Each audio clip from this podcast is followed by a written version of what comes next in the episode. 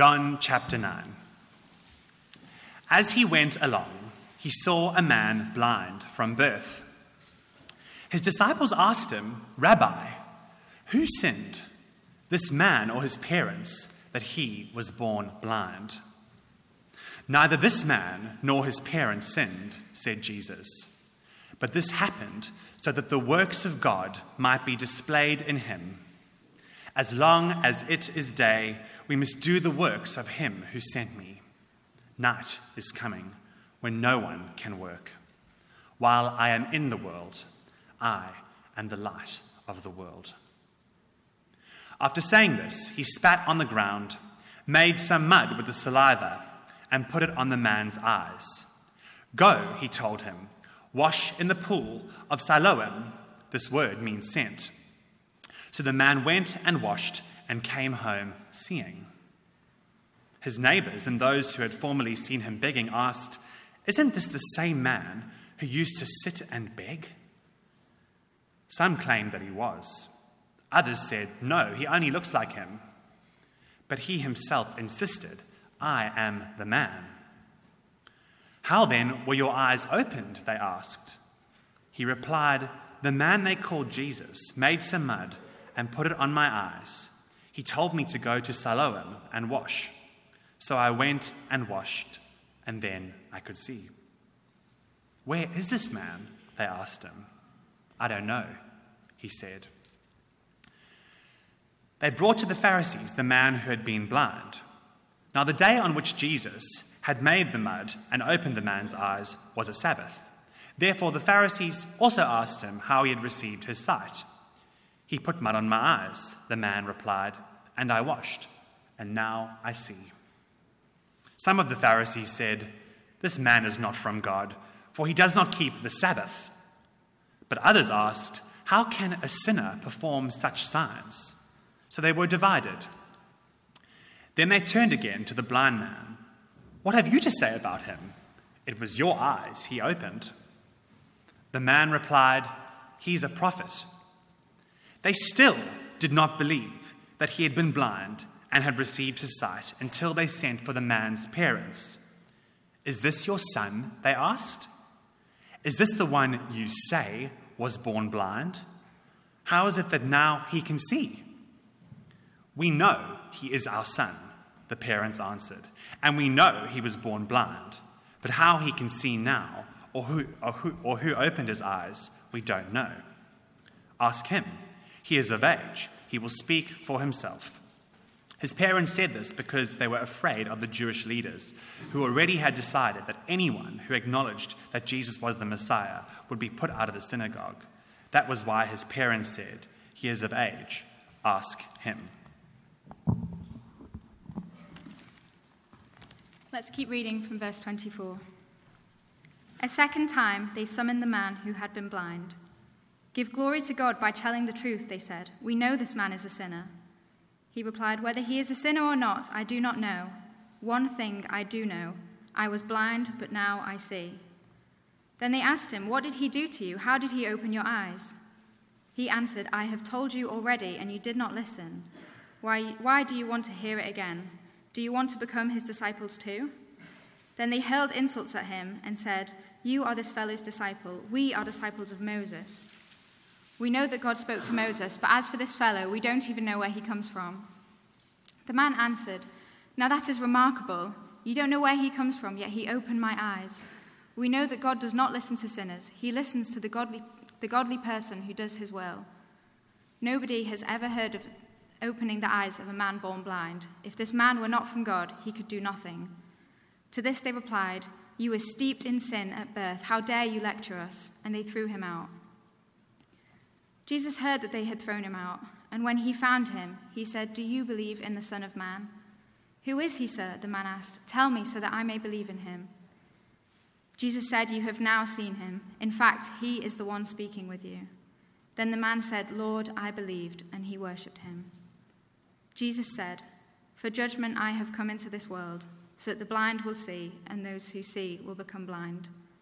Some Pharisees who were with him heard him say this and asked, What? Are we blind too? Jesus said, If you were blind, you would not be guilty of sin. But now that you claim you can see, your guilt remains. This is the word of the Lord. Thank you, Richard and Beth, for that reading. So, how's your eyesight? Now, don't worry tonight, we're not going to do an eye test. But on Tuesday, as I was preparing this sermon, I did get a text message from Specsavers, the opticians. Honestly, this is a true story. I got a message from them, and it said, Hi, Glenn. Your eye test and contact lens health check are due. Book now. And I have. Thursday afternoon, I'm going to the opticians. Uh, it's been over a year since my, my, last eye test, so I guess I'm due one. And uh, looking forward to what they have to say. and, you know, if we're here tonight, uh, I take it that we're concerned about our eyesight, or at least we should be concerned about our eyesight. Um, some of us here are busy with lots of study, all that time we spend on screens, perhaps the fact that we're just getting a little bit older. Um, it all affects our eyes and how we see. And we can tell when we can't see clearly. Perhaps we're losing a little bit of focus. Perhaps, you know, we're having some headaches, and that alerts us to the fact that perhaps we are straining our eyes. How's your spiritual eyesight? That's much harder to tell, isn't it? Your Specsavers aren't going to send you a message about that. And yet, it's even more important than our physical sight. We've called this series The Difference Jesus Makes. And in verse 5 of our passage, he says, I am the light of the world. And he expands on that in verse 39 with these controversial words For judgment I have come into this world, so that the blind will see. He says, He gives sight, He illuminates, that He enables us to see God and ourselves in a new light to appreciate his beauty and goodness and power. But that he's also come that those who see will become blind. That it's possible to claim to see the reality about God, his existence, his character, and who we are, and the nature of our world, and to think that we can see clearly but actually be blind and become more blind. So blind, we're blind to our own blindness. So, how can we know if we have spiritual sight? Well, this story will help us. There are three main characters in it, and we'll look at them briefly. And as we do so, ask yourself which character am I? Or which character would I like to be? Because as we look at them, from the man we'll learn about spiritual sight, from the Pharisees about spiritual blindness, and from Jesus why spiritual sight is so important. So, first of all, from the man, the blind will see. Now, before this man saw Jesus, Jesus saw him. Several members of St. Ebbe's are blind or severely visually impaired. And thankfully, attitudes to those who are physically disabled within our society have changed over the years and changed, changed for the better. And yet, life's still hard for those brothers and sisters within our church. Many of the things that we take for granted aren't available to them. Well, how much more with this man living in darkness, isolated and vulnerable, reduced to begging to get through life? And along comes Jesus, and he sees him, and heals him, and transforms his life. And he does it in a strange way with this saliva and mud and washing, and yet the man comes home seeing for the very first time in his life. It's a miracle. As the man says in verse 21 no one Nobody has ever heard of opening the eyes of a man born blind. But that's what Jesus has done, because he's the light of the world.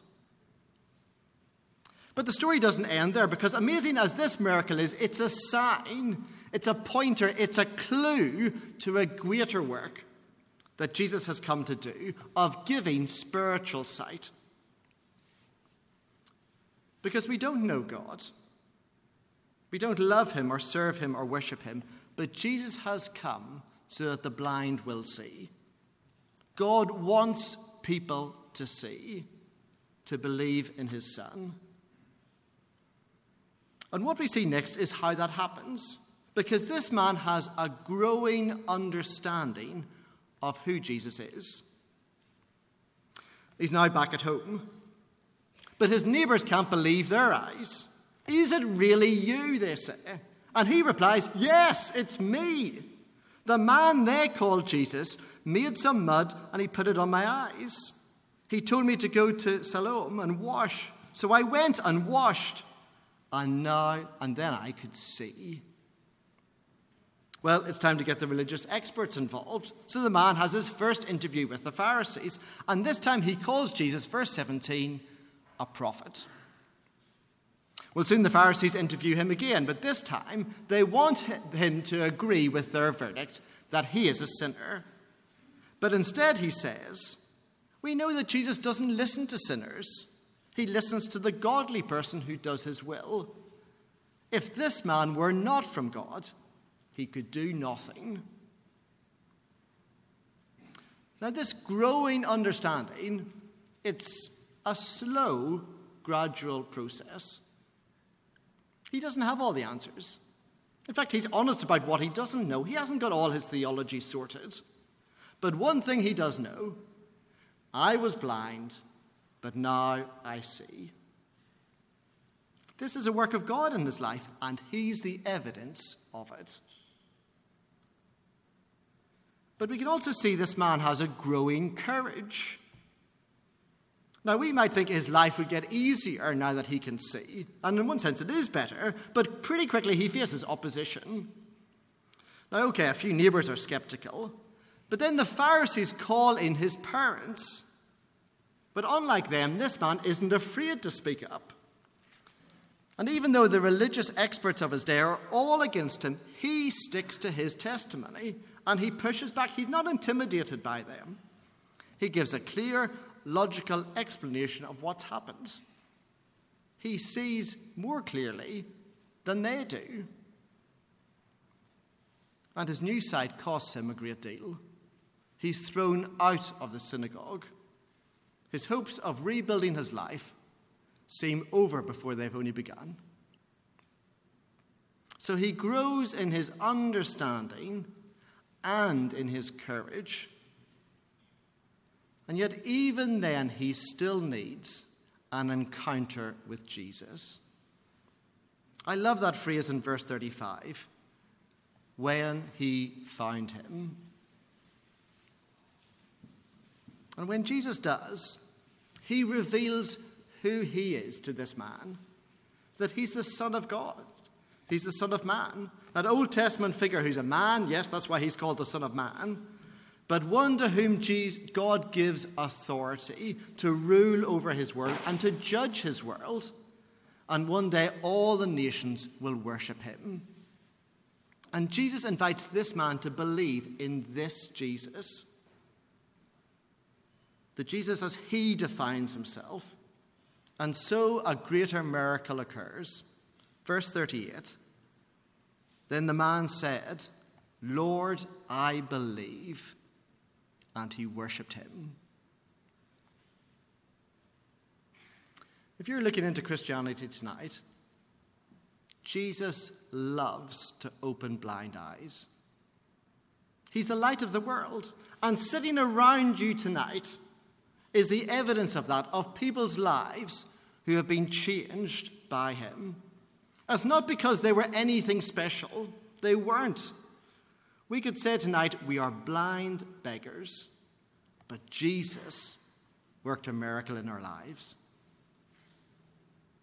And like this man, you may find your growing understanding goes hand in hand with a growing courage because you need both. Because this man understood more, he spoke up. And the opposition didn't put him off the light, it spurred him on. And as his courage grew, he grasped more. And God works in both. So don't be surprised if you find yourself saying, perhaps to colleagues, Yes, I've been going along to church on Sunday evenings. Or I don't have all the answers, but I'm going to keep reading the Bible. And even if friends mock you, you want to find out more about Jesus. And then spiritual sight means believing in Jesus as he has revealed himself. Not other people's ideas about him, not even your own ideas, but what he says, and submitting to his authority and worshipping him. And if you're here tonight and you can see, you believe Jesus is the Lord, well, praise God. Like, that is His work in you. Like, we may all have different stories of how Jesus opened our eyes. Perhaps it was a slow, gradual process. Perhaps it was different. Whatever they are, they are all works of God in our lives. We didn't heal ourselves, He did. And doesn't this man challenge us to speak of the difference Jesus has made in our lives? It's easy at times to think, I, I can't tell the gospel well, or my story isn't very interesting, or when I'm more confident, when I've read that book, when I've gone on that course, then I'll speak up. Well, don't make something up, but speak up. I was blind, but now I see. And it'll be costly. You might look foolish and stuck for an answer. Your parents might try to explain it away. Your friends might stop speaking to you. It'll take courage. But if Jesus really is the light of the world, isn't he worth it? This man, is that you? Would you like it to be you? But there's another group, and they're the Pharisees. Those who see will become blind. Now, you might expect the religious leaders, you know, those who knew the scriptures well, to have understood what was going on and to see God's work in this man but they don't.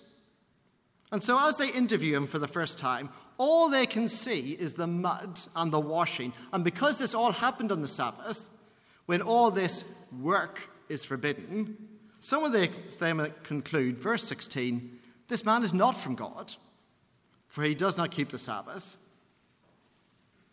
Now, some of them recognize that this could be a sign that Jesus is the Messiah. But for many of them, Jesus doesn't fit their categories. They're blinkered to who he is. Now, they've heard from the neighbours and they've heard from the man himself, but still they call in his parents. And look how they treat them. Is this your son? They asked. Is this the one you say was born blind? Like, don't you think his parents would have known? and that you could trust what they say. But no, they reject them. There's living proof right in front of them, but they can't see it. There's nothing wrong with the evidence. The problem's with them. They're blind to the light. And it seems that nothing will shift them from the verdict that they've decided on. And the man tells them that. You're not listening to me. And that really sets them off. Because if this man's honest about what he doesn't know, they are super confident about what they know. And they're right. How dare you lecture us? On my bookshelf, I have this book. It's my history exercise book from my second and third year at uh, high school. And I was such a geek back then and loved history and had such an inspirational history teacher that I put a sticker on the cover that says, History is fun. like, how sad is that? But the first topic, the first topic in it, in the book, my exercise book, was about those explorers who went out from Europe in the 15th century and they traveled across the Atlantic and they went down the coast of Africa, and some of them circumnavigated the globe. And at that time, many people, almost everyone, believed that the earth was flat and that the water just flowed over the edge like a kind of great waterfall. And people imagined that there were monsters lurking there at the edge, and that when ships reached the edge, they would just fall off and these monsters would get them. And people couldn't understand how, on the other side of the world, how trees could grow downwards, or how in what's now Australia, you know, in New Zealand, how snow and rain could fall upwards. And we hear those kind of ideas today and we laugh at them and you think, how stupid. And yet, all that changed whenever the explorers came back. And they spoke about a round earth. And you could go on thinking that the earth was flat, but those explorers were the evidence of a new reality. And many people today think that Christianity is, is based on faith and not on evidence. And that faith has no basis to it. As one writer put it, faith is the great excuse to evade the need to think and to evaluate evidence.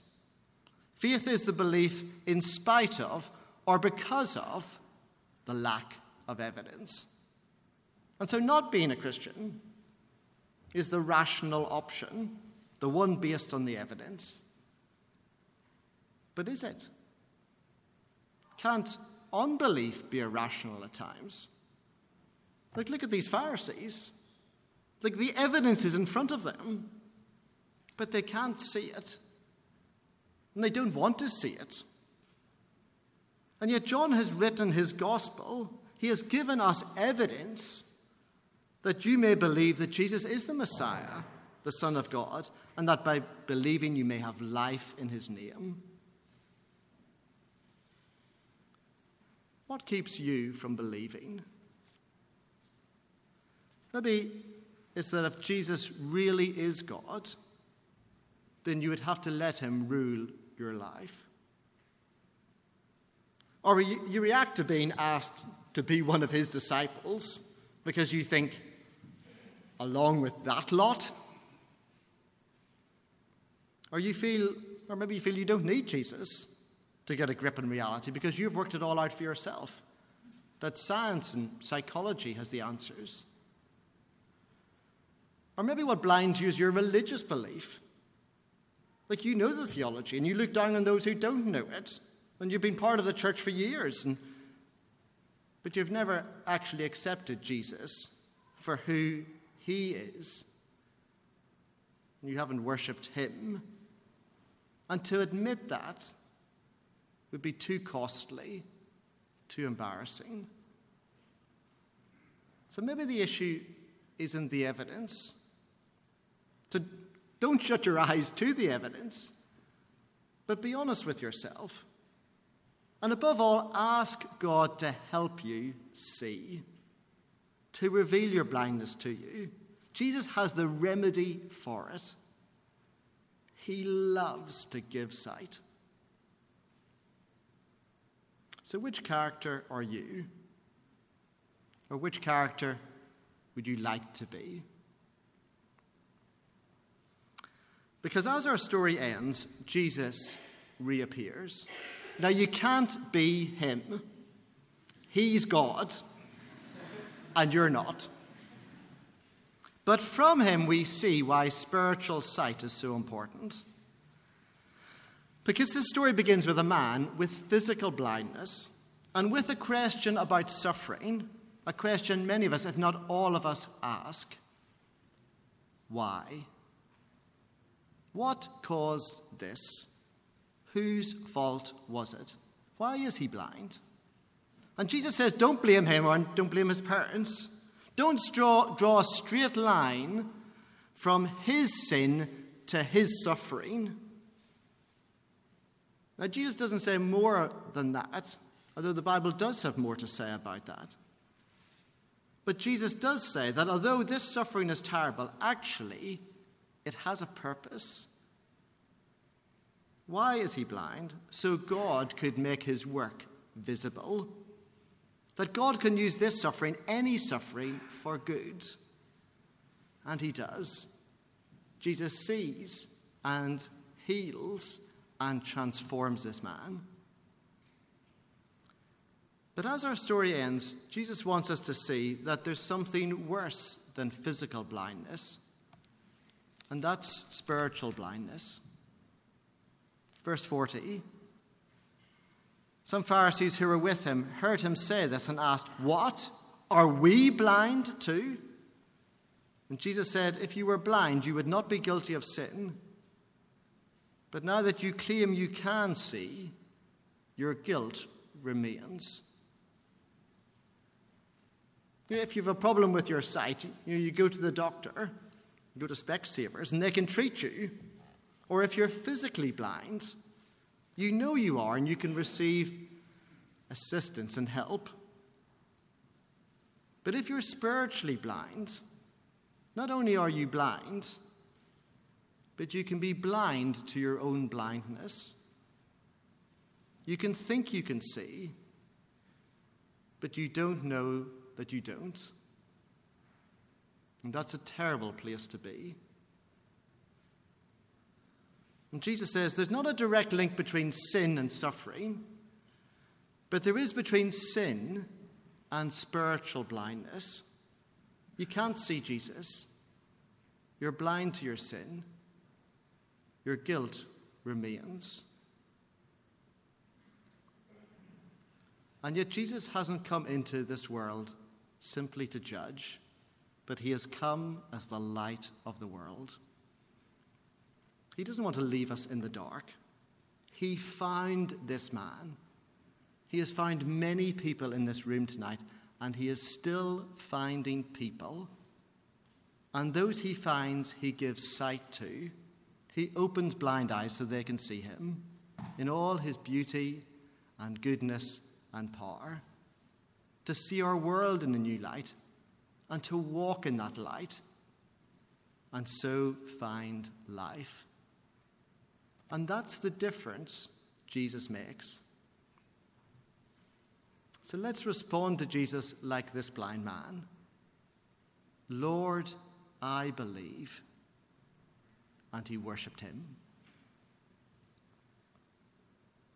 Let's take a moment to reflect on God's words and these characters in the story and who we are, then let me lead us in a prayer.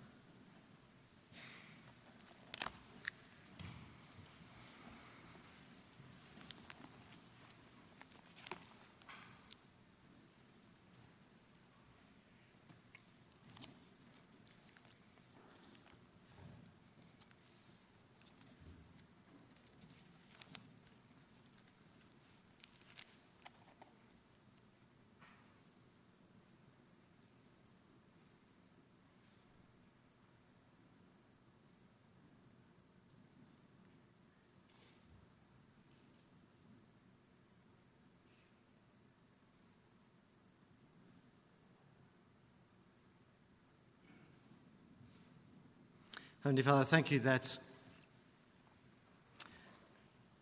you love us so much that you have sent someone into our world who can open the eyes of the blind. Lord Jesus, thank you that you are the light of the world. We pray, Lord, tonight that you would enable us to see, to see you in all of your beauty and goodness and power. Please, Lord, have mercy on us. Help us to see clearly. Help us to walk in the light, in your light, and so live for you this week. In your name we pray. Amen.